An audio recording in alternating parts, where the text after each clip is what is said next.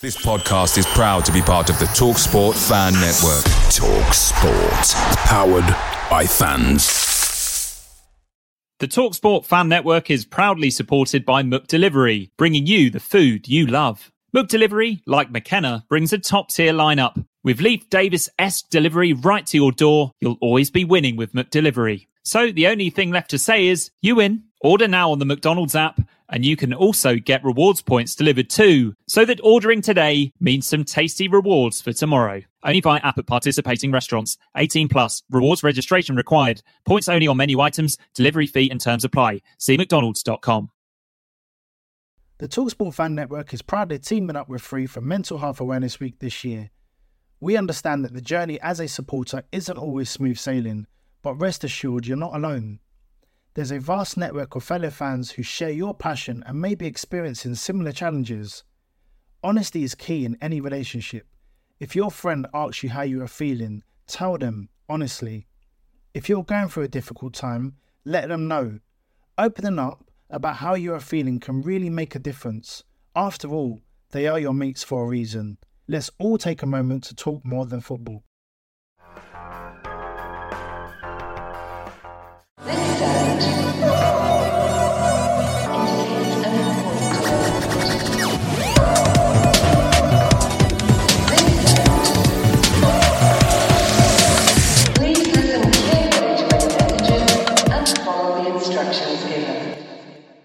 Hello and welcome to the Blue Monday podcast. Now in our sixth season, looking into the exciting happenings of Ipswich Town Football Club every week on video and audio.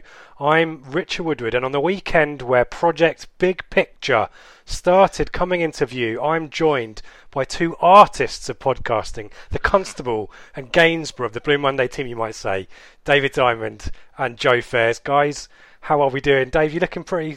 That introduction's worked for you, hasn't it? I'm Yeah, I, like, I, I kind of like that. Yeah, I sort of think I got I had, had um, all those years ago, like GCSE grade one art. So um, yeah, I was quite good. I remember doing a very much a rip off. Um, uh, John Constable, very, very, very rip off of Oh, uh, you go. Flatford Mill for sure. Yeah, that's pencil drawing. I seem to remember. So lovely yeah, stuff. yes, man. Yeah. Any rip-off Joe, you games? see yourself as a Gain, uh, Yeah. Thomas Gainsborough there, Joe? Um, yes. Is he the dot? Is he the dot man? I can't remember. He's from Sudbury, isn't he, Gainsborough? He is from Sudbury. That's as much. yeah, well, that's as far as. local, both local. Yeah, Yeah. Wikipedia. That's done. Culture. exactly right. Culture, Culture. vulture. Finchy, Culture Finchy reads a book a week. So, um, Yeah. all right, we've got off to a cracking start with office quoting there straight away, um, and some uh, yeah, and some painters as well. So, um, um, we've got plenty of stuff to talk about, guys. Um, and I alluded to it in the intro as well. Um, should we start with this? Because then we can get it out of the way and not talk about it um, until it kicks off all next week. Um, so, for those of you who haven't been on Twitter in the last 24 hours, at the point this goes um, out, Project Big Picture is um, a name given. Whenever something's given a project name, you're always slightly worried about it. Um, a proposal um, devised by Liverpool and Man United is kind of like upstairs and downstairs, where you kind of grab a clue and then go upstairs. No, um, um, but with kind of football league backing in the name of Rick Parry, um, who obviously was involved in the breakaway of the Premier League back in the day in '92 as well. So he's kind of he's got history here. Um, what this would mean is is the kind of bailout that the EFL is looking to support, kind of COVID um, cash flow issues would happen.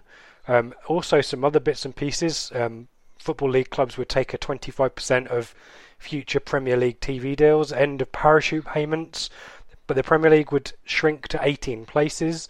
The, the Carabao Cup would go away. Um, and moreover, you kind of get this cabal of the nine longest serving top tier teams getting preferential votes and basically having the power of veto to do all kinds of stuff. Um, gentlemen, are you happy to get a little bit of the Premier League gravy train money so that Marcus doesn't have to dip in his hand in his pocket too much? Um, or does this worry you like it was worrying quite a lot of people? Who wants to go first? Joe? Yeah, p- yeah. Personally, I don't really care how much Evans has to dip into his pocket as a purely selfish thing from an Ipswich point of view. But the reality is that EFL is in a perilous financial state because of because of COVID and the fact fan, fans can't get into grounds. Like Evans has spoken that it's going to cost us what did he say about ten million pounds for the season in extra costs, and most clubs just simply cannot stomach any anything like that. And I know ours is more than what others will be, but it is a case that something does need to happen, and it seems like the figures in the in this proposal are the right figures, the figures that are needed, the 250 million, Yeah. the on, the ongoing commitment to 25%, which is a hell of a lot more than what the EFL is getting currently, and it means that the the Premier League is very good at negotiating its TV deals, and the EFL will be able to take a significant part of that. And so I think all this stuff is the right thing, but and dropping down to 18, well, that is in line with a lot of the other top European leagues. Personally, I'd rather keep it to 20, but it's not a huge deal dropping to 18, is it? I, I don't think the playoff situation it does make it harder to get up to it, but like you've mentioned, the big thing is this nine clubs who are able to have a veto on everything, and only New ownerships as well. Nine need to fight, isn't it? So only only six of those nine clubs need to agree as well, which means that the big six, as they are now, of Liverpool, Man United, Man City, Arsenal, Chelsea, and Tottenham, can just ride roughshod over everyone. Where I, I don't really understand why, with all this going on, why they need to take the power as well. And it's just, it's just a case of them just trying to. I don't know. It just seems that a team like Man City, especially, forget that they've spent probably as many years in the EFL as they have in the Premier League since the Premier League was formed, and it's like they want to stop the music when they're sitting down on the chair, and so no team can ever catch them up. And there was a lot of talk.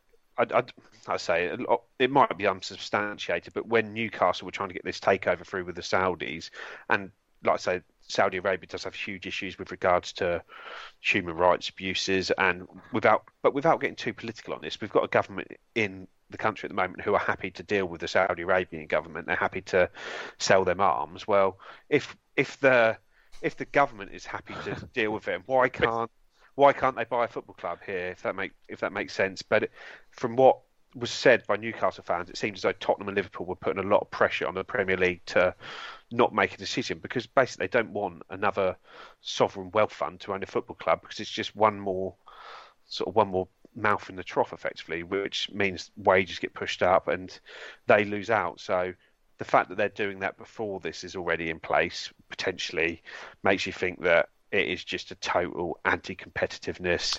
They Yeah. want to cement their place at the top of the table forever, Mhm. and I don't know. Especially it seems Man United and Liverpool, which are leading it, who are American-owned disaster Franchise kind of models and stuff isn't well. Yeah, they, they just. I say it's just the American Well, model, isn't it? Was it not? I understand it. It was actually proposed by John Henry, wasn't it? A Fenway Group, the Liverpool owner. I think he was the actual instigator of it. And I think I, I read somewhere that this goes back like three seasons. To like it was first sort of mooted in right way back in like 2017, apparently.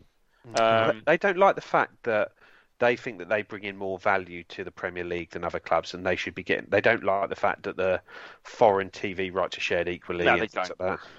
I want to know who the nine are going to be. So it's obviously those six. Well, obviously can- Everton, who, it's Everton, Everton, Everton, who have never been, have and never West been Ham. really. Is it re- no way? Yeah, Is it seriously? Yeah. Oh, for goodness sake! Really? Southampton? Ser- Yeah. I guess it would be. Yeah, of They've just been up there for years, haven't they? I think Well, it's, they they're the three longest serving.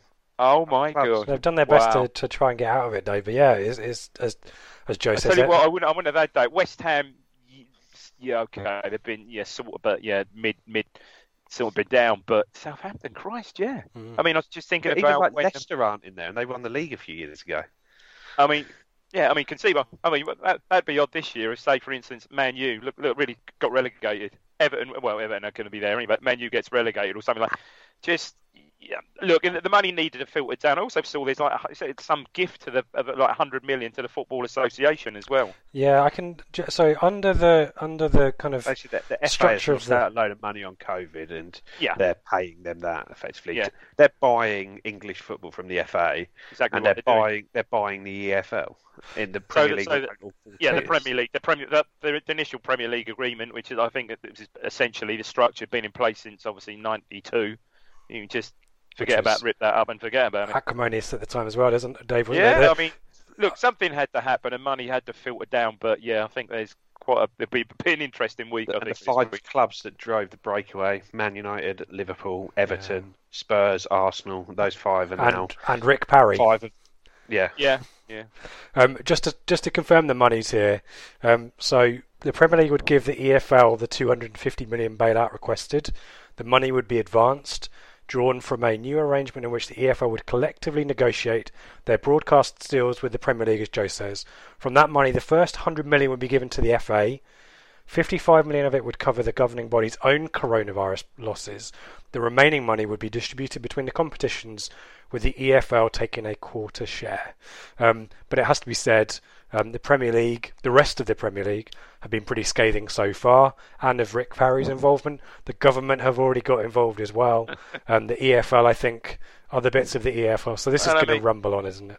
I mean, it might, it might knock Brexit off the um, second second headline of the news, probably. Yeah. Yes. I, I just, uh, I just don't understand how, when at the moment it's one one vote, one club, and you need 14 votes to pass anything, how are you going to get 14 clubs to vote for something which basically gives nine teams total power over everything? Yeah. Where are these extra five clubs going to come from to vote for it?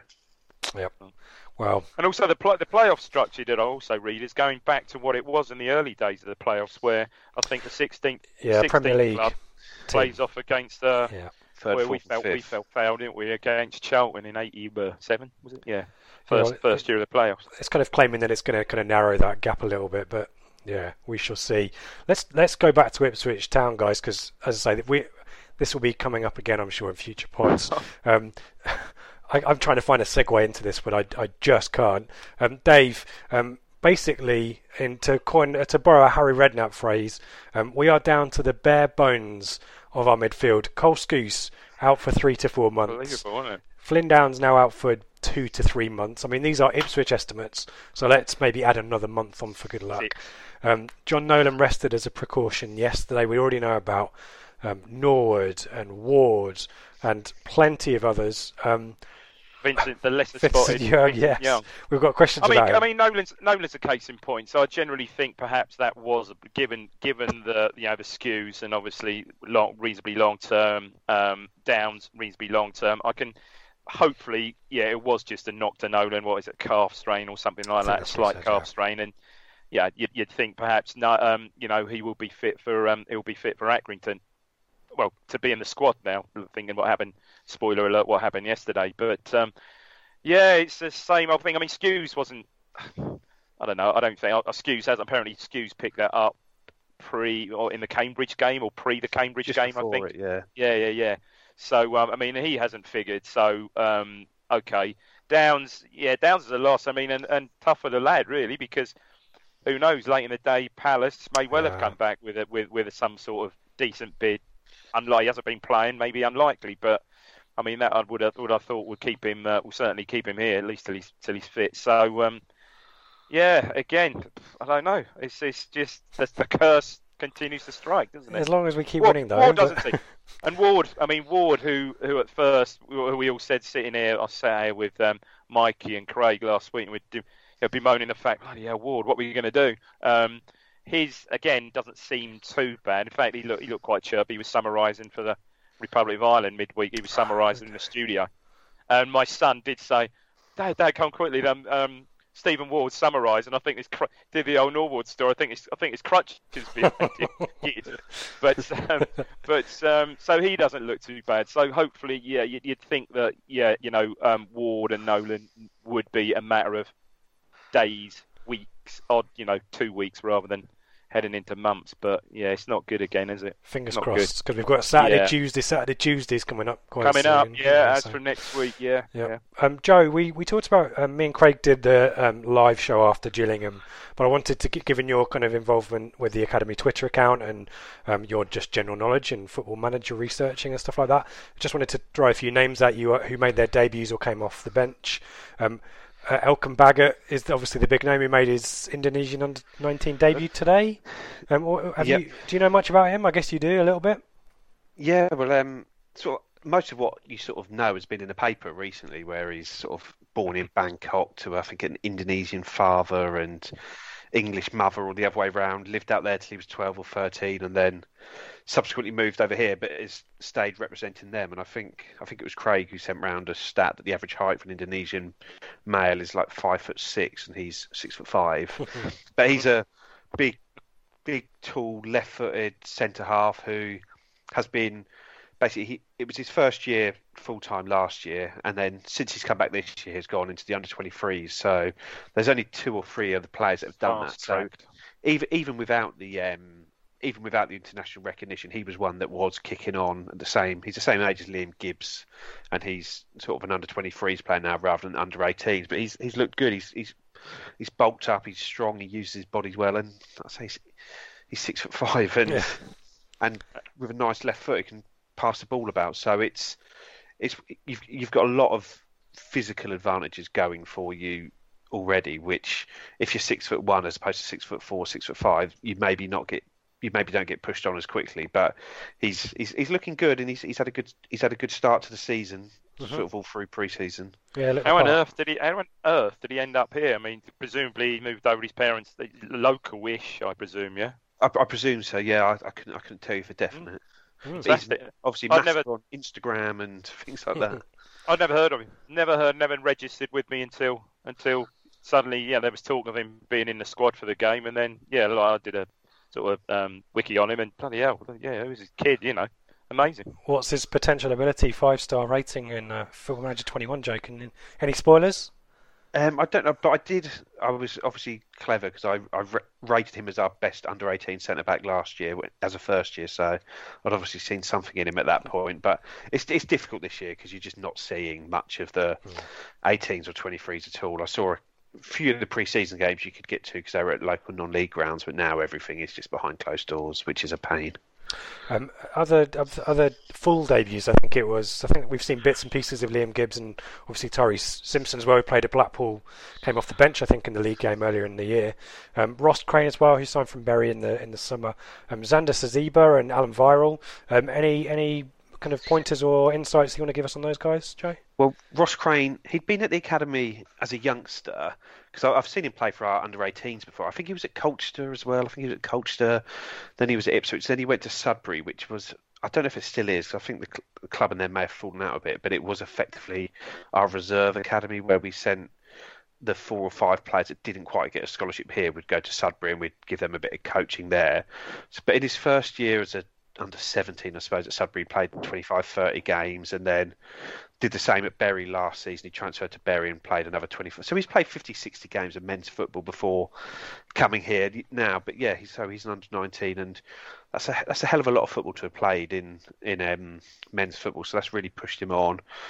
Zanda Siziba missed all of last season basically with a back injury, but he was he was really highly rated as a youngster at Spurs, and I think it was one of those ones where when he was on trial here as an under sort of 16 before he signed a scholarship, that was sort of one when I tweeted it, there was quite a lot of interest in it because he was one that had been tipped quite highly at Spurs.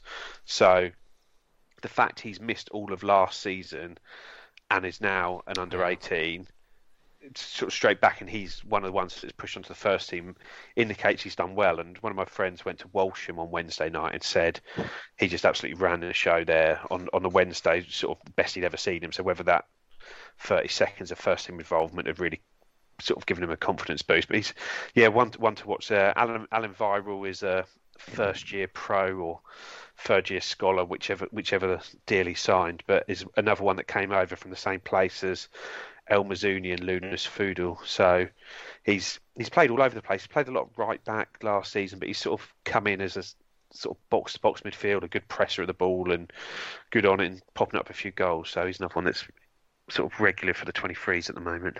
I think he cycled to the ground and parked his bike outside Portman Road, which caught a I few hope people so. I really hope off he guard. did. I think that It's was like old. It's like old school when they used to in like the fifties, and you know, so I imagine him outside, sort of just unclipping his bicycle clips and sort of, you know, just sauntering in the ground. That's fantastic. First Did I division. see um, one of the lads actually went to Lowestoft this week, Joe? Was it Andoh or something?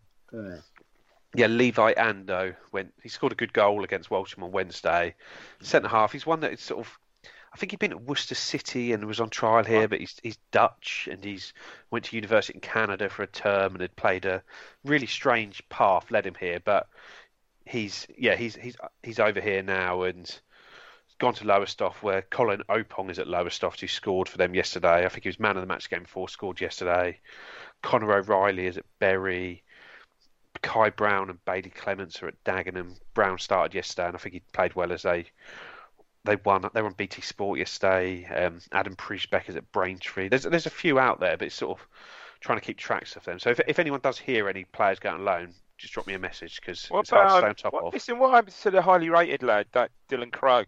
He's still there. He's he was on the bench was on the on bench, wasn't he? Tuesday, Yeah. but um, he just hasn't really. He, he again, he's one that's missed a whole season with injury. He took a long time to sign his deal, and it seemed that there was a lot of back and forth on that. And then he signed his deal, and then basically missed the whole season. And he's just he's, he's not really got going again since. Back. But whether whether he will get going again, hope hopefully he will because he's got a, a lot of attributes. But he's now a second year pro, and it's a bit of a you sort of start running out of time once you get to that age. Yeah, because he, was linked. Was he not linked with Arsenal and all sorts of clubs, wasn't he? I Yeah, think? well, he was in the It's England youth Huddersfield setup well. and went to the went to the Euros. He had, but it was like Bayern Munich or PSG or some real big teams. But I think or Benfica as well, maybe I think. But there was a lot of there was a lot of paper talk about it. I think, and it's just being an England youth international. You do because their their talent ID is quite good generally at the younger age groups. That if you're in those squads, you're generally pretty highly rated. And when you see some of the players he was in that under 17s team with that are coming through now, you you sort of think, well, you, you've obviously got something about you to be to have been in that been in those squads. Yeah. Let's um, that's really useful insights, Joe. And, uh, yeah, certainly. Um, if um, any anyone spots any loan deals, then um, I, at ITFC underscore Academy, Joe. Yep. That's where to get. Um, Dave, just to finish, uh, I mean, I'm not sure there's a huge amount to analyse on this stuff. Bit of news for you. Paul Lambert, manager of the month for September, doesn't factor in the MK Dons performance and draw. Um, Yeah. but doesn't vi- visualize anybody coming in here as in terms of the transfer deadline that we have in in England that closes on Friday.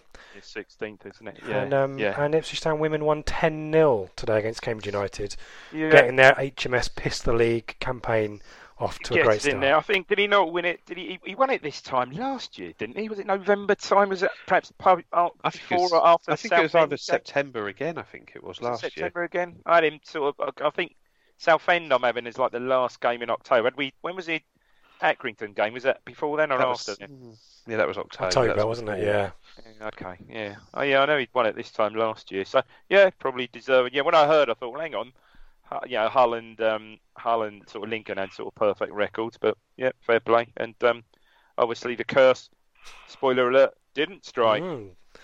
Let's go there. Let's go to Blackpool and, and discuss um, what happened. So, um, uh, Ipswich unbeaten in the league, albeit off the back of that draw against MK Dons. Third, we dropped down to two points off top spots. Um, last time out at Blackpool, I mentioned it before. Um, lovely sunny day when we arrived.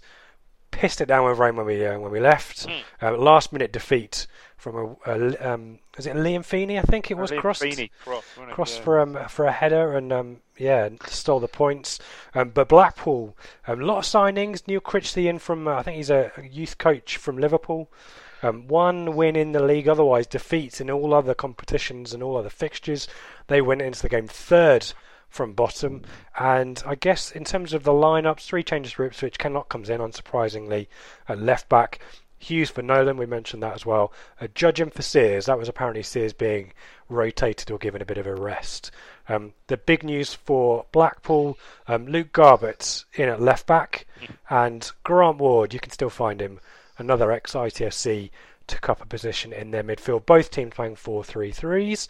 Um, any exciting insights on the lineups, guys? I guess Keanan Bennetts on the bench, um, but clearly that bench lacking central midfield options. Um, but yeah, plenty Bennett, uh, Bennett and, and McGuinness was on the bench. Yeah, he was yeah, along with Wolfenden as well. Um, Yeah. I guess Little, little sorry, little Hmm. bit surprised, perhaps. Dobra didn't figure. yeah, he he played well on um, on Wednesday night. Was it Wednesday? I'm trying to remember. Yeah. Yeah, he There's some- did. Just there's some talk of him being linked out. to Crawley, isn't it, Craw- Joe? Crawley, isn't Yep. it? No, Alan Nixon in the Sun says Ah, well, Crawley on done deal. Done deal. Done deal. Yeah. Um, I've kind of um, grouped. We've got. I've, I've kind of tried to insper, intersperse, intersperse some questions as we go as well. There's kind of three kind of things that are kind of observations I had from yesterday, guys, and we'll kind of go through them as um, one by one. It was. It was a.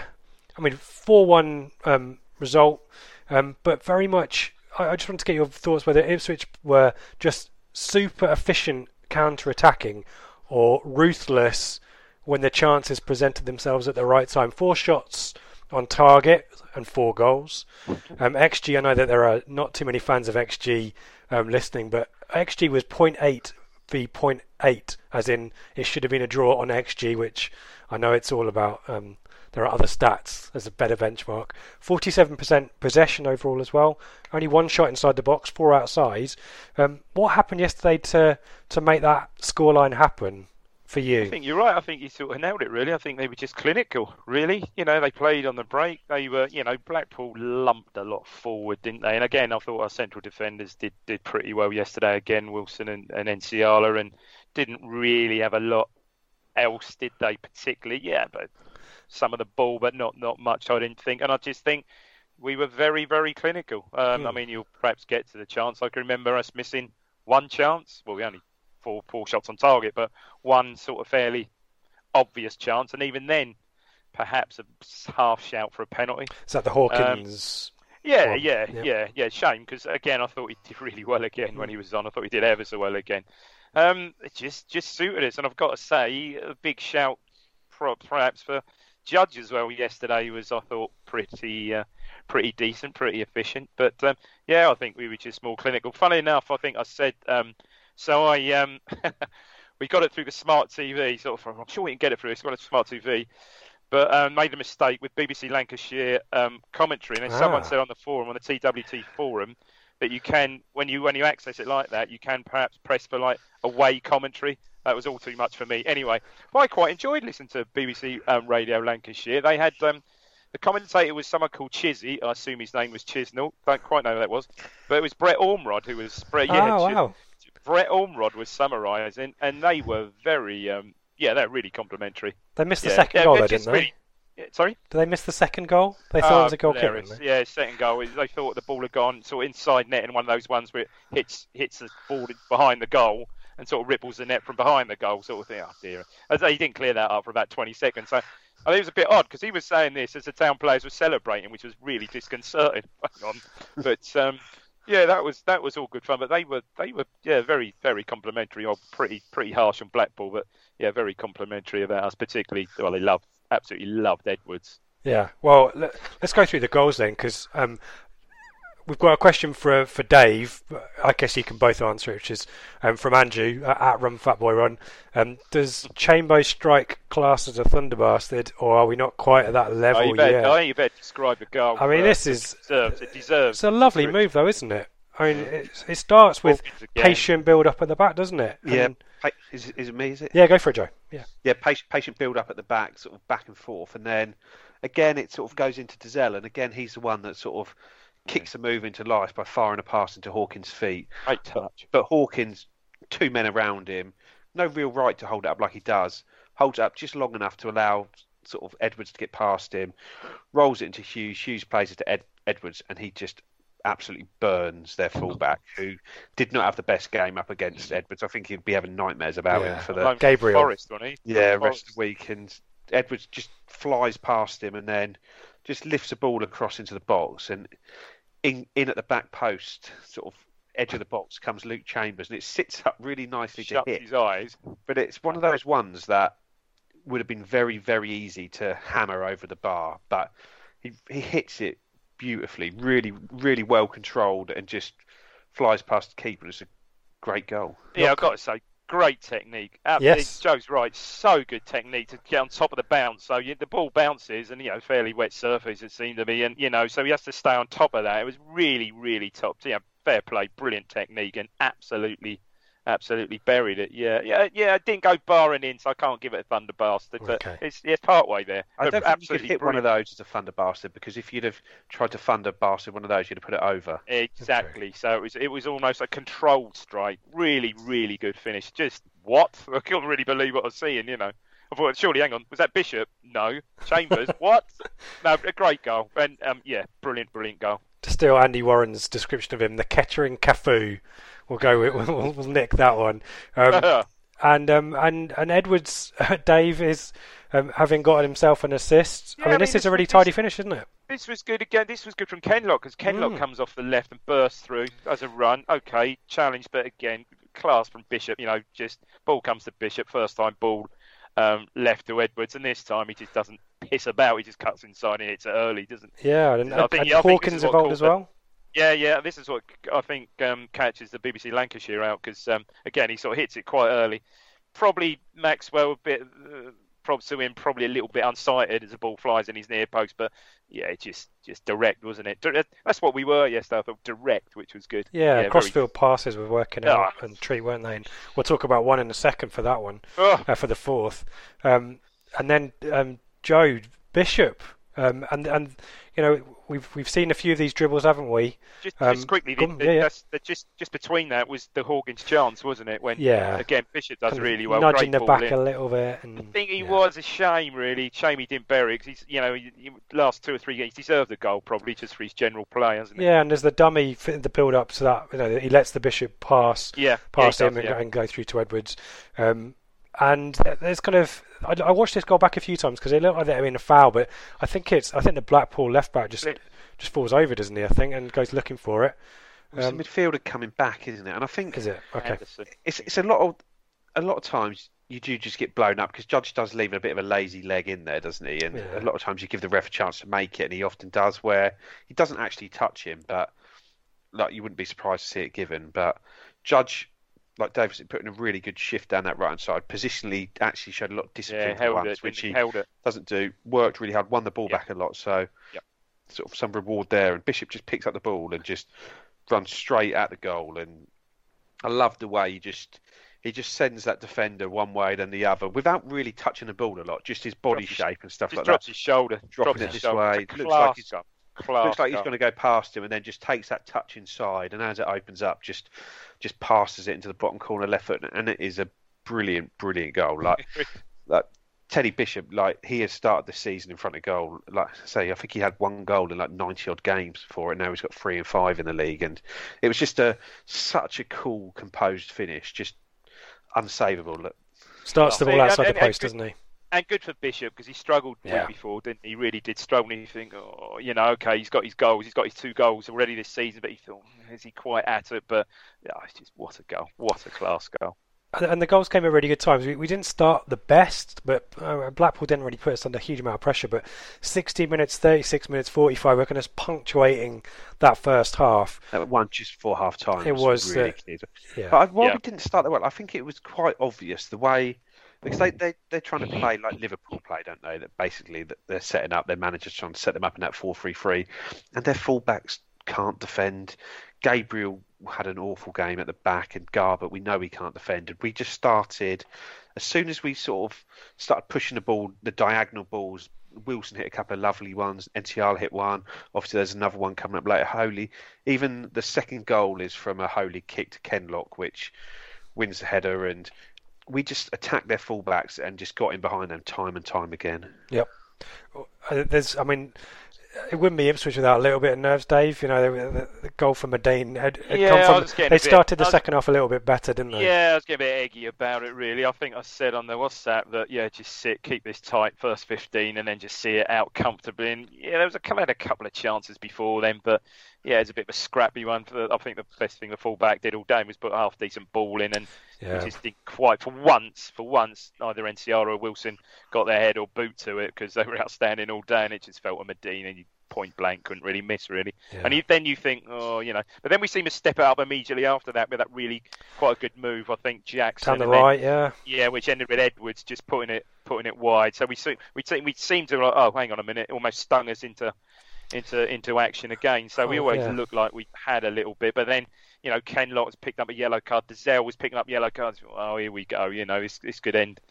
You know, we could end with ten again, like we did. You know, the week before. So um, fortunately, we saw saw it through that that that sort of semi little sticky period. I suppose. Yeah, you'd call. N- Neil Rimmer, who was the um, summariser for Suffolk, um, Wow. also said that we kind of, you know, we needed to raise our game when we considered Yeah. that goal because because we should be comfortable at that point, you know, three 0 at half time, and and um, what what a switch of play here from I- I- Chamberlain, eh? Well, I just and what a touch you know, from you know, as well. crossfield ball, because because you know his eye follow, so you're not really seeing you know sort of this, the sort of, almost the camera's following the ball across, so you're not seeing the wide picture.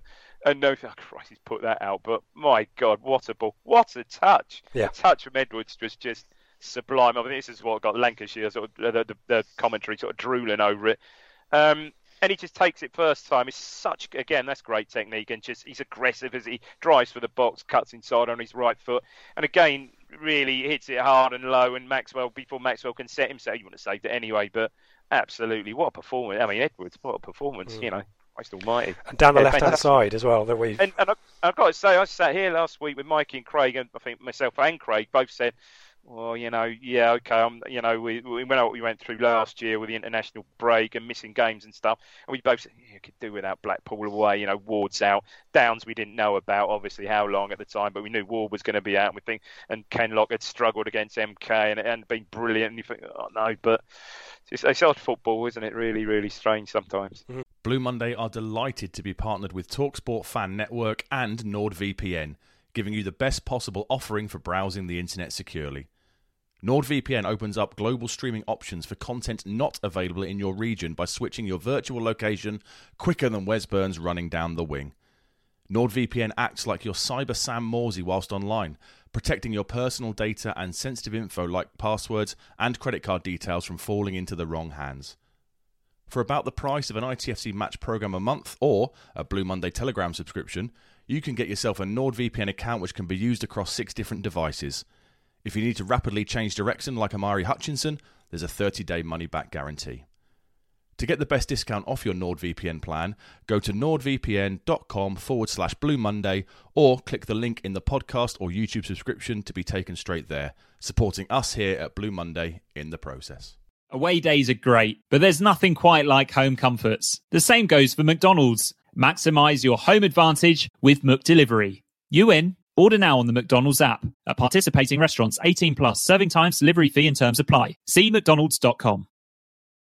The Talksport Fan Network is proudly teaming up with three for Mental Health Awareness Week this year. Beyond the pitch, beyond the results, we're here to connect fans, getting them to embrace the highs and lows of supporting your club because we're not just fans, we're a team. With two in three football fans having struggled with their mental health, we understand that life off the pitch can present its own challenges. That's why we're committed to ensuring you have the tools to stay connected with your friends and fellow supporters. Take a moment to connect with your mates. A simple text or an open conversation can make a world of difference. And if they don't respond right away, don't hesitate to follow up. Let's all take a moment to talk more than football. I was uh, the next kind of talking point that I had for you is kind of a, is a related point here, and it's interesting you mentioned the the, the link to Liverpool for Blackpool. Um, is is the fact that none of our strikers have, have yet scored, and it's interesting actually. The top three, well, the top scorers in League One at the moment are all are all wingers. It's George Grant, Jordan Graham, and now Gwion Edwards. Um, we've got Bishop three and five, as Joe's mentioned. Um, Hawkins is isolated, but but working hard. But how how important is it at the moment that our strikers are scoring? And let me ask you this question, Joe. Um, FPL Tractor, um, given we're playing a League One version of Liverpool's formation, should we be surprised that the centre forward scores fewer goals than the wide forwards? Um, I, I, I, meant to look up the stats on this, but I'm sure the year that Hawkins played a lot at Pompey, so not last year, the year before, as a team, I think they, they went to the final of the Checkatrade. They, but I think as a team, they scored over 100 goals. He was their main striker. Started like 35 games, scored about seven goals in that because all their goals came from sort of Curtis and people on the wings. And yep. if you're gonna if you're gonna bring players into the game, then obviously the striker does need to pop up with some goals, and you can't keep missing decent chances, which unfortunately he has done so far.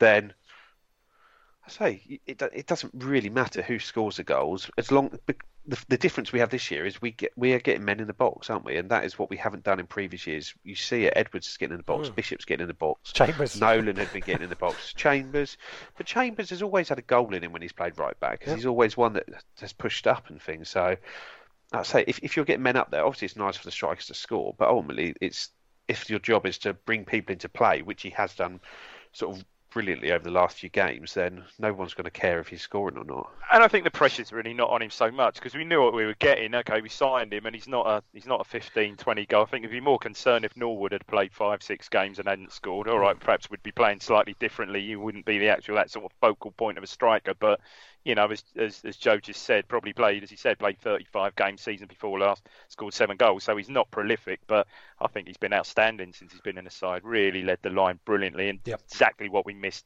what we didn't have last season. Holds the ball up as well, doesn't he? Really Yeah, well. really good. I mean, Good Jackson had a couple of moments, didn't he, when he came off the bench? And, and again, oh, no, he did. And again, you know, it's, it's, it's football's a funny thing because you know, Drinan started, Drinan, Drinan started, you know, against Wigan really, really well and decent game. Oh no, you know, we're, yeah, he's out. We're going to miss him. It's it's odd football how it, how sometimes you just stumble across these. Well, no, you know, he's always perhaps going to play Hawkins, but you sometimes stumble across these formations because injury or suspensions just necessitate it. But but also whatever we're playing at the moment, whoever is playing knows the role that is expected of them, Mm. and they know what they should be doing, and the whole team knows that as well around them. So they they're being given the best opportunity now. Where last year that just wasn't the case at all. Yeah. People coming in, playing here, there, and everywhere. Where now, like I say, you're coming in, you know what is expected of you as a number nine in this formation. So it does. Well, that should make things easier. Neil Rimmer said that quite early on during the first half, or part way through the first half, that everyone seemed to know what their jobs were, which is positive because I assume he hasn't seen much much of us. Rick, um, Rick Stew has asked two questions. I'll ask the second part, Dave. Can we have a top six finish with few goals from our forwards?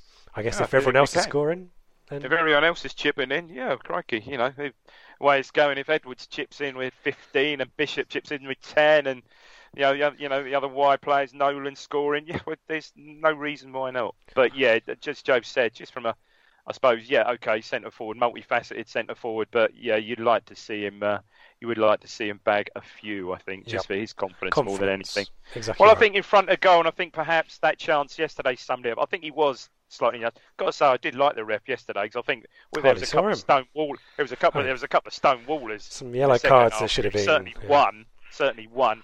Dozzell's challenge was it? I think, or one challenge which he nailed on penalty, isn't it? He just sort of waved it away. So I thought he was pretty. I thought he was really quite good. But um, yeah. That's how Yeah. we're judging him. Okay. Um, the last kind of talking point that I had for you guys um, is Nsiala and Wilson. I've kind of put here, you shall not pass. Um, Ollie Friston, um, what needs to happen for Wolfen and McGuinness to get a look in? A total howler for Toto Wilson, or will Lambert eventually want more ability on the ball at centre back? To me, it'd be really harsh to drop him at the moment, wouldn't it? He's probably got a suspension in him somewhere along the line. I think hate to say Touchwood he hasn't, but probably so. it's probably waiting to happen, isn't it? But um, yeah, you wouldn't at this moment in time. They've both been outstanding. However, you know these teams have been very, I think, pretty. Certainly Blackpool were very direct yesterday. And It's all played into their hands really. But I mean, NCR really has surprised me again yesterday. Um, gave away a howler. Yeah, I think it was first half. Yeah, and ball broke edge of the box. Who was back there to block it? It was him. You know, so covering up his own mistake. So he's having a really good season. Wilson sort of quietly efficient, really, isn't he? Just Yeah. Gets again, No puts the body in the frills. Good. No. I, th- I think you could even make the same case about Chambers over Vincent Young at right back. I was going to say moment. the do you know same, Joe. what? Yeah. Absolutely. I Well, would- stick I- him at left, but stick Vincent Young at left back. We, he can play there. I know it's, it's a bit patchy, but it's an Well, option, I mean, any do, do we know anything about him? It's been it? very a month quiet. or so, I think it is. away, Vincent Young. a month away. Apparently, a month or so. month I think back. that's what Lambert now. said on said on. Yeah, I think that's what Lambert said this week. Oh, he said it this week. Oh, I didn't see that. month or so though, and it's always the or so that is the bit you linger on, isn't it? But I, I can't see how you at the moment you drop Chambers because he's contributing in both both boxes, isn't he as well? Anyone So- he wouldn't move him back inside. So no. No, no.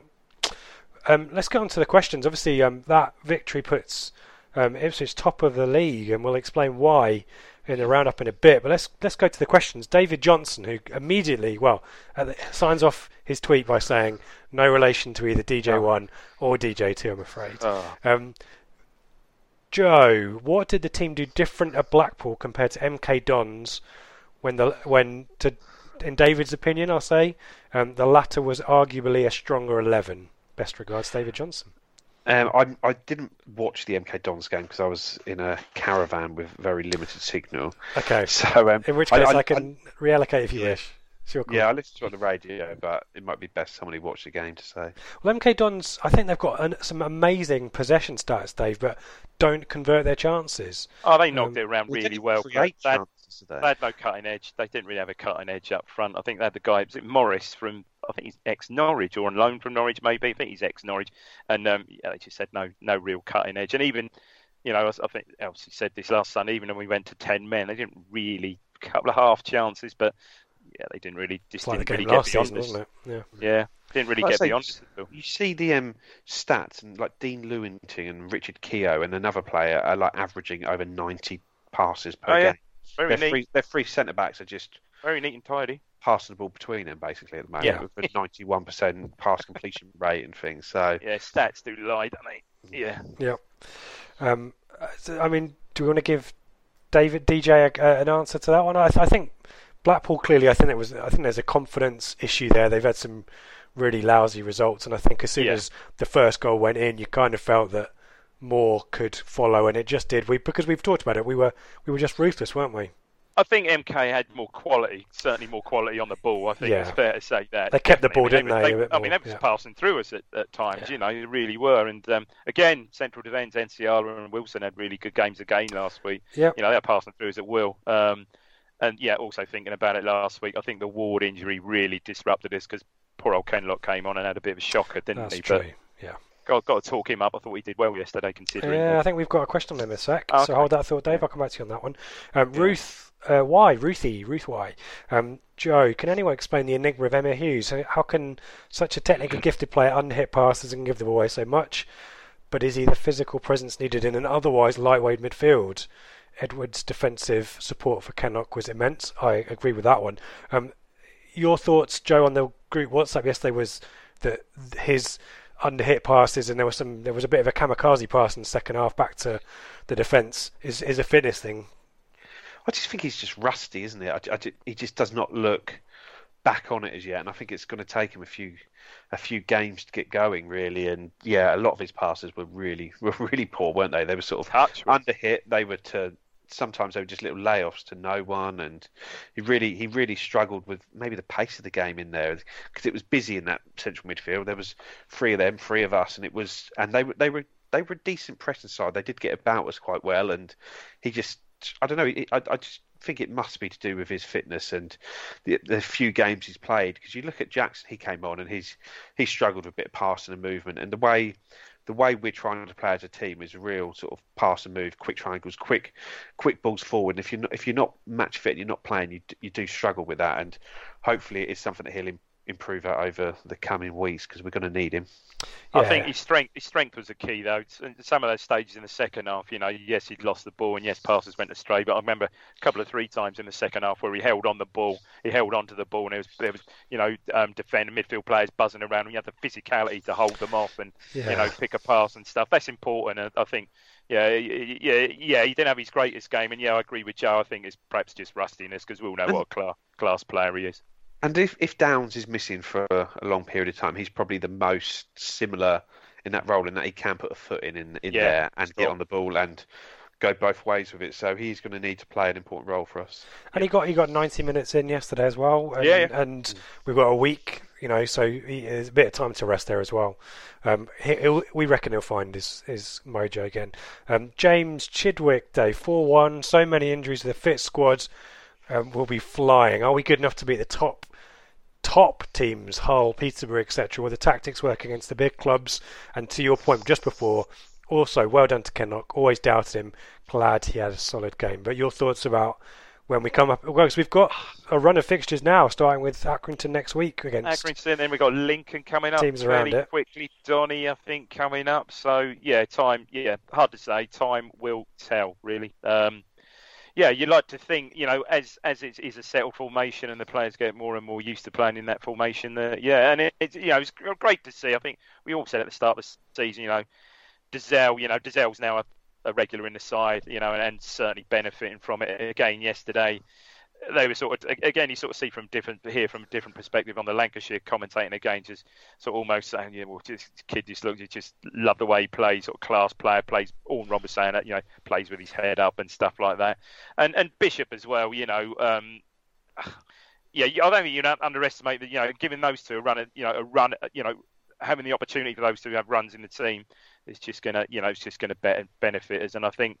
hopefully we'll all go well against those top six sides who we didn't beat at all last season. Yeah, true. Yeah, we need to get an early win on the board against one of those, don't we? And Dozzell, you're right. I just love watching Dozzell. You know, even a simple pass out to out wide, he's got to Elegant, do- elegant. outside of the boot and all that kind Elegant. of stuff. You gotta love that. It's just he he just gets it going, doesn't he? Where Yeah. things And he they- turns when- with the ball when as they well. pass around, they slow down. Even the even the fourth goal yesterday, it's sort of pla playing about the back, then all of a sudden he just clips one to Chambers, which takes up their whole press, and Chambers has got the time to look up, see Edwards, and obviously there was still a hell of, a hell of a lot to do at that stage, but he gave him a chance to do that. Where where it was before, it was just sort of slowed down, and he, don't Know, he just moves the ball so much quicker than anyone else, one one and two touch, and even just in general play, it just it's just that touch, that extra half second quicker that just knocks the other team's press off, doesn't it, and things like that. Yeah, and he and he sticks his boot in maybe a little bit, um, poorly judged at times, but he does get stuck in there from time to time. Yeah, doesn't he does. Yeah, he does. Yeah, let's joke. He can just see the pass, can't he? He sees it before he's got that. Magic eye. Yeah, that's that's that's yeah, yeah. Um, Mark, Mark ITFC Joe, with um, with Saturday, Tuesday games coming thick and fast now through October. Can we maintain this run with the amount of injuries we have? Do McGavin and Dobra get looking soon? Well, we think Dobra might be off for a loan. What about McGavin? What about Liam Gibbs? I guess. Yeah, I I think one of those will need to be because you, like I say, as good as it has been seeing Teddy Bishop play every game, you, you can't play him Saturday, Tuesday, Saturday, Tuesday for he, can't play five games in 14 days, which it sort of ends up as, or even even potentially more than that. One at one point we've got three in a row, haven't we? So we are going to need to, especially cer- certain roles need to be rotated a little bit. Most of them don't. The centre halves don't. The goalkeeper only a would rotate goalkeepers, but um, but like because even Stephen Ward, he'd missed the Fulham game, he'd missed the Arsenal game where Chambers had played both of those. So you are probably going to need to one midweek game maybe rest Ward, the following midweek game maybe give Chambers a rest and just sort of just to try and keep things keep things going. But in that central midfield, especially, you're going to need bodies because they are heavy roles on the legs, the sort of the roles that Nolan and Bishop play, getting up and down that pitch. So Yeah. it is going to be a case that we are going to need to use the sort of five that we've got there across those games and use them wisely. I mean, they are fairly sparing with Bishop, though. I mean, I'm not sure how how, how long did he play for yesterday? Did he go Uh, past the hour? Five, wasn't it? Yeah, it wasn't far so that, that might even be the longest he's played, isn't it? I'm sure he hasn't done a he hasn't done a 90, has he? I mean, obviously last week it was like 50, ridiculous, whatever it was, what time it, last week. But yeah, so they are, you know, they are sort of. I know, treating him with kid gloves, I suppose you like to call it. But yeah, one some at some point he's gonna he's, he has to play the full ninety, I guess. But as Joe said, yeah, he, he won't be up to playing five games in, you know, you know, fourteen days, or whatever. He just can't. Um, Harry Butcher, Edwards has been a different player this season compared to last. How many goals can he get this season? And does he stay at left wing, guys? Because we've been crying out for it since he joined from Peterborough, because that's apparently where he'd excelled for them. Um, I mean, he's top scorer, one of three top scorers in League One. It's he's he could be really important for us, couldn't he, Jay? Yeah, I don't see any reason why he can't stay there, score 15, 16 goals season. And like Freddie Sears looks like he he probably the last two or three games he hasn't played as well as he perhaps looked like he was going to. He sort of has still has a decent partnership with Ward and doing okay, but I think seeing what Edwards did there sort of has blown him out of the water really with the I don't know. Sears has maybe lost that yard of pace, which at 31 with the injury he suffered isn't isn't any surprise. But I think if you're looking at seeing which players are cementing their place in the team, I think Gwion Edwards on the left wing is probably one of those, and that leaves the right side for Judge, Jack Lankester, Keanan Bennetts. One of those three can play on that right hand side there, and sort of Freddie might need to back up Edwards for a bit. I liked the look of Keanan Bennetts when he came on. He cut in on his left foot and curled one just wide of the post. So I think there's a goal. There's a goal threat there, definitely. Yep. Yeah. Um, uh, another one from Run Fight Ball Run, but it, Andrew. Um, do I- yeah, I'd, I'd always struggle with that Twitter handle, but well, Andrew, we'll go with Andrew. Um, just because you mentioned mentioned him just now, um, Dave. Thoughts on Judge's game? Thought he was a lot more disciplined, influenced the game more rather than running around like a headless chicken trying to get the ball from everywhere. Um, think it helps having Chamber behind him, but he also put in a really good kind of 20 minute, 30 minute spell in central midfield as well. He dropped back into the, the midfield Yeah. three, didn't he, yesterday? Your thoughts on Judge? Because we've been we've been a little bit critical of his contribution, haven't we? No, I think he was. I think, as we said, I think he was a lot more disciplined yesterday. Held his position far better, um, and you know, also when he moved inside again, he was putting his foot in. I think I even saw him win a couple of headers for Christ's sake. So, um, yeah, he, uh, you know, I think he's always been much maligned because so much was, you know, so much was expected him. You know, player coming with a big reputation. Um, obviously, had the awful, awful injury, which effectively put him out for what 18 months, maybe. Um, but no, um, and again, and uh, you know, and more experience, you know, because relatively, you know, sitting in there with Dozzell, still okay, 21 he is now, but still relatively inexperienced, and um, yeah, uh, yeah, uh, really good to see him absolutely, you know, produce yesterday. I thought, and, um, and might end up end being a central midfielder if Nolan's out for a little bit longer, perhaps. Well, I think if um, Bishop is the one that needs to be managed, and you need a midfielder who's going to be the furthest forward of the three and get get involved, then Judge is probably the probably the man that suits that role best. Mm-hmm. Um, Joe Adam Fajani, when slash if Vincent Young comes back, we talked about this. Um, oh man, it's just like I've asked this question: um, Should he play at left back? Chambers too good to drop, especially if forward out for a while.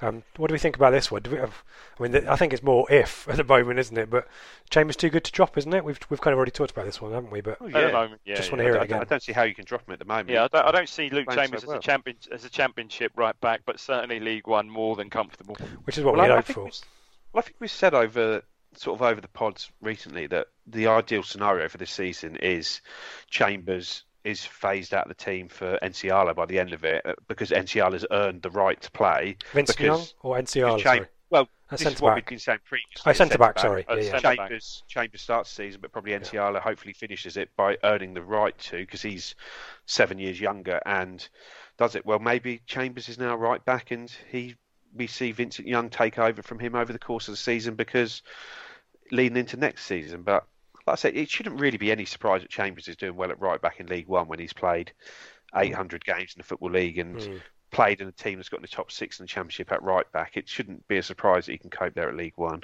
And he clearly, Joe, he looks after himself, doesn't he? Looks Yeah. after himself, does the proper stuff, trains well. Yeah, you can Well, see I, it. I spoke to someone who said that when sort of the fitness tests are done, he's sort of in the top three or four in sort of every test at the club. He is still mega fit. He still wants to play on after this Credit. season. It's a credit to himself, isn't he? Yeah. Absolute He's- credit. Yeah. Five years old, and he doesn't look it, does he? When you sort of see him play. Uh, you know, and a lot of people, me included, at centre backs, written, you know, written him off in the past, but no, fair play, done absolutely excellently well. Yeah, I, and I love that evolution point as well, Joe. You know, I really like the idea of Nsiala plays through the season and has kind of got those ricks out of his game. Vincent Young gets fit.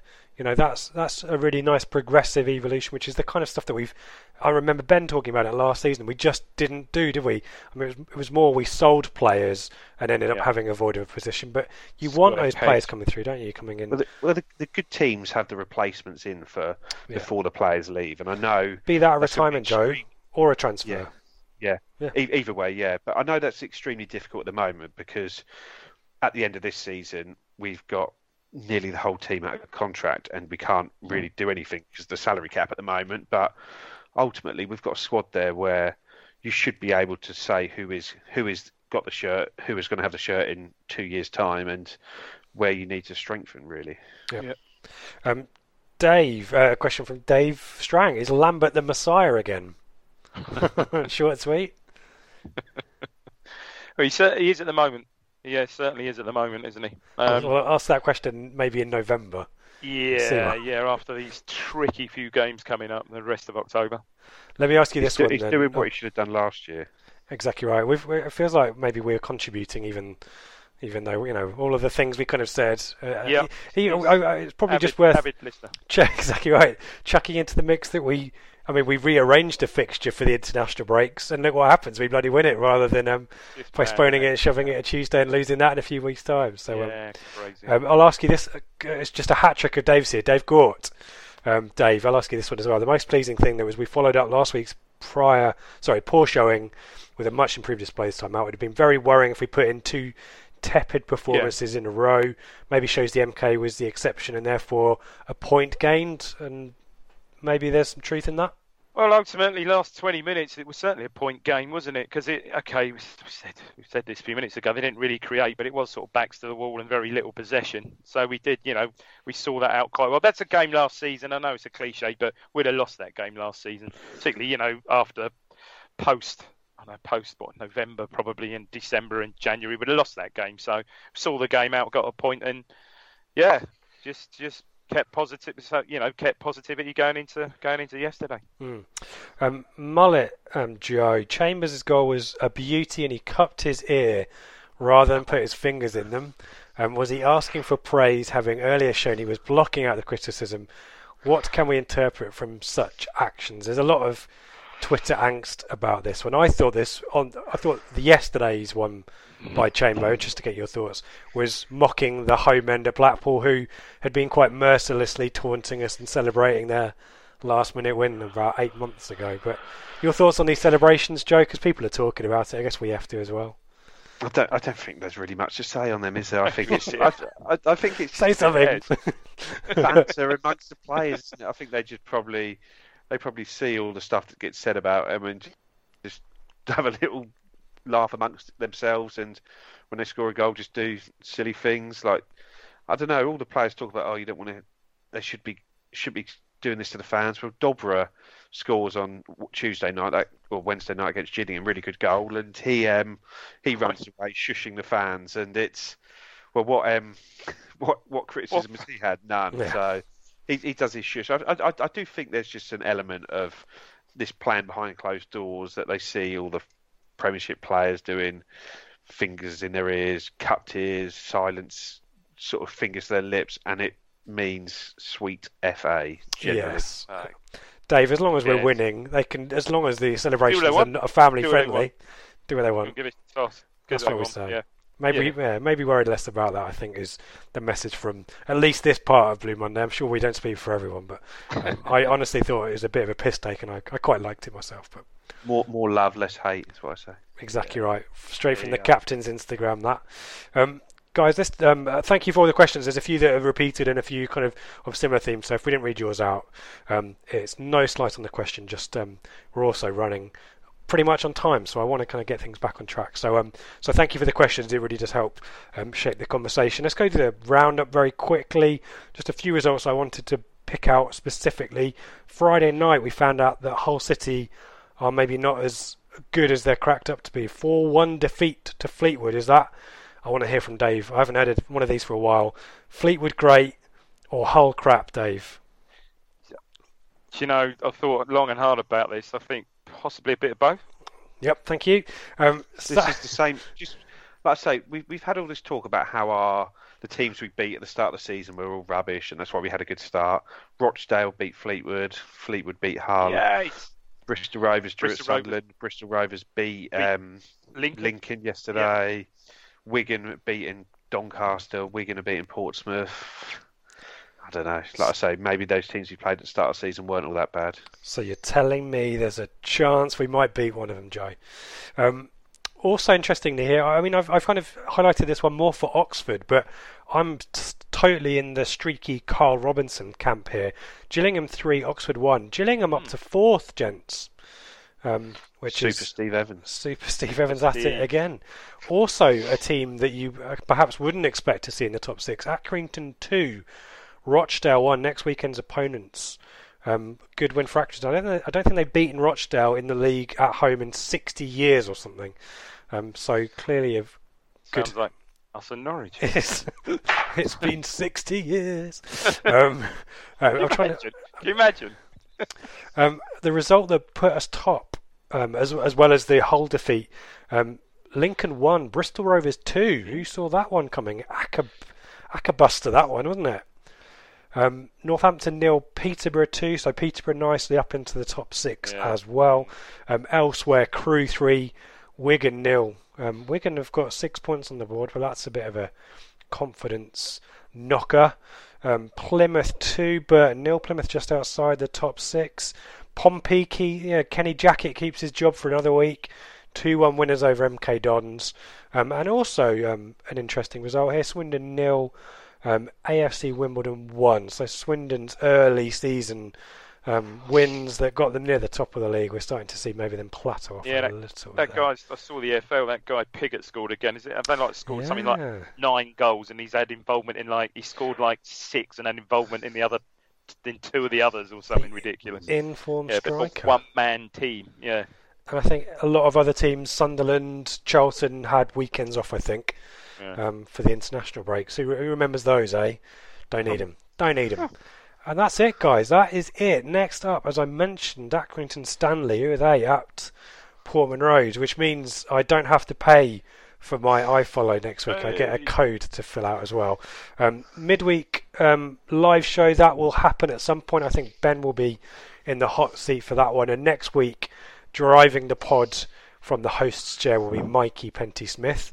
Um, guys, do you want to do any plugs, any Twitter bits and pieces, any um, other stuff you want to mention? I was just going to do a quick shout for my mate and Joe knows him well, Pat Pat Lewis, who's um, has now become the executive or one of the executives of the Kevin Beattie Foundation. Yeah, I saw that. Yeah, that's great news. What does Yeah, that? Do you know what Uh, that's in, involved in that? Yeah, it's, it's it's just it's charitable stuff. I've been really trying to support all charities, particularly um, motor neurone, and I think MS, which I think his wife suffers suffers with, I believe. So particularly those two charities, and um, and probably should give a mention also to was it Malcolm Thompson who completed his epic walk from Carlisle to Yeah. Portman Road, I think yesterday. Not the greatest conditions for him the last few wow, weeks, has it been? no, not the bits and pieces I saw. I think he was met by um, Emma, I think Kevin Beattie's daughter, I think at Portman Road, which was a nice, which Nice. was a nice touch. But um, yeah, probably. I mean, I'll, I'll I'll speak a bit more to um to, to Pat at some point and uh, perhaps get a Exclusive interview. in, yeah. info. But yeah, maybe so, maybe so. But yeah, no, he was um, he was pleased to do that because obviously a little bit, tiny bit younger than me, but grew up together. Was a ball boy at Portman Road through the late seventies and stuff like that. So um, yeah, very close to his heart as it as it would be mine. knows his stuff. And, and and Dave, we might have something beat related for people well, to yes, see in the next yes, few weeks yes, at yes. some point. I know you've been working on uh, on on a little montage um, based on my tribute that I did a few well um, a couple of years ago, obviously when the great man passed away. So um, yeah, I mean we spoke about that. Joe, Joe might have some insight on this. Joe, is any news on the unveiling of the statue that we wouldn't necessarily know about? I, th- I think it should already be done. Really, I think it was planned to have been done around the start of this season. Yeah. As far as as far as I'm aware, it's all finished. All the planning is in with the council. We know what's Yeah. happening with it, but obviously it's just been put on hold because of COVID. And if there's no fans this season, maybe it will be part of the promotion-winning celebration. There you Oh, yeah. How Sort of epic, part of how that. epic would that be? My so God. maybe really we when we line the streets in a socially distant manner. two When meters they're, like, apart when yeah, they're on the socially distanced open top bus. in our Blue Monday face masks and all that. Everyone Well, yeah, standing in their own little square on the Cornhill. exactly right. Lovely stuff. Um, Joe, any any any exciting things? Any uh, academy stuff happening this week or? No, it's an international break. It generally stops. Ah, I of saw course. the um, the under 16s beat Crystal Palace 7-1 yesterday. That seems Wow. a very talented year group. There under 16s. There's a few players Yeah. there scoring a lot of goals. We've and there's there's a couple of bits of content that I that will happen, and we don't know when. We just want to tease. One is um, me and Joe are going to face off for our top five. Is it Ipswich home and away kits? Now you've completed your collection, Joe. Yeah, I heard this. You- You're going to do a sort of bit of a catwalk show, aren't you? Or something? Is that right? Did I hear properly? You're going to sort of mince. You two are going to like. There's going to be a Blue Monday catwalk, and you two are going to mince. Are you? Is that, is Blue that steel. Right? Is that It's right basically? Zoolander free. It'll It be. is exactly right. Blue Lander Yeah, Joe, free. Joe yeah. fair play, Joe. Didn't you complete your collection? Did I see earlier? Yeah, I've got every every shirt which has Wow. been released back to '89. Uh, well, well, well, basically, since I've been going, I've got every shirt now. Which been released. things. There's still That's brilliant. there's still three third shirts I haven't got, which I'm trying my best to get hold of, but not really wanting to open the bank, the wallet No, to it's- such an extent. Got to I was thinking some when you were going through all these shirts a few years back, I had a match worn, um, and I've got um, the black. Hang on, how can I describe it? The black Richard Wright Blackburn away cup tie shirt. Yes. Uh, with- oh, the Richard Wright game. You know the the, The green and green maroon and one. Berg- Maroon, yeah. Berg- yeah. You got. I, I assume you've got that one tucked away Oh, somewhere. yes. Yeah. Yeah. I had a match worn. Well, so say match worn, a substitute shirt, which I think was, I believe it was Neil Gregory's, but I can't 100 percent sure on that. But anyway, but I haven't got it anymore, so that's Oh. point. They're, they're worth quite a lot of money I now. just sort of throw that one in. Yeah, I know, probably. Triple yeah, figures that one. If it's got the badges on it as well, yeah. Never mind. Yeah, had. Never mind. But yeah, so we'll keep a lookout for that. And also, Football Manager's coming out mid November, 21st of November it is, I think. So last year we did a bit of a chat with Joe about what you can expect for the Ipswich Town team. So we'll also do one of those, maybe as a as a live show um, in the weeks leading up to the release of that one. So two things to keep an eye on there. All the details about what we're doing this week and, and the coming few weeks at Blue Monday RTFC on Twitter, at Blue Monday Pods team on Instagram, and you can find us on Facebook as well. Blue Monday Podcast, I think it is on there. Um, give us a follow. Um, guys, that is it. Thank you so much for your time and your insight as always. Um, who wants to have the final word to say goodbye? Thanks, Rich. Superb. Upper Town. The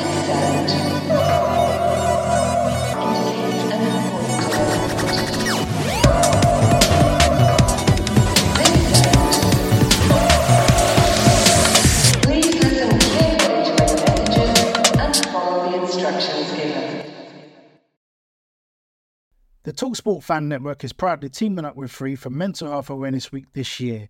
As football fans, we often pride ourselves on knowing everything, from which substitution can turn the game around to the quickest route home to beat the crowds. However, when it comes to discussing feelings with our friends, we might not always feel as confident.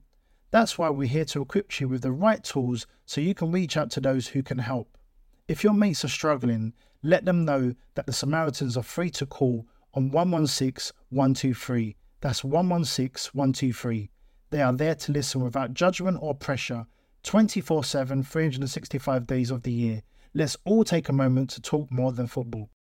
It's the promotion running. Everyone is gathered round to watch. The McNuggets share boxes are there offering much needed distraction. Your mate's already been booked for double dipping, but in you swoop to steal the last nugget and claim all three points. Oh, and there is the Harry Clark fist pump to celebrate. Order McDelivery now on the McDonald's app. You in at participating restaurants.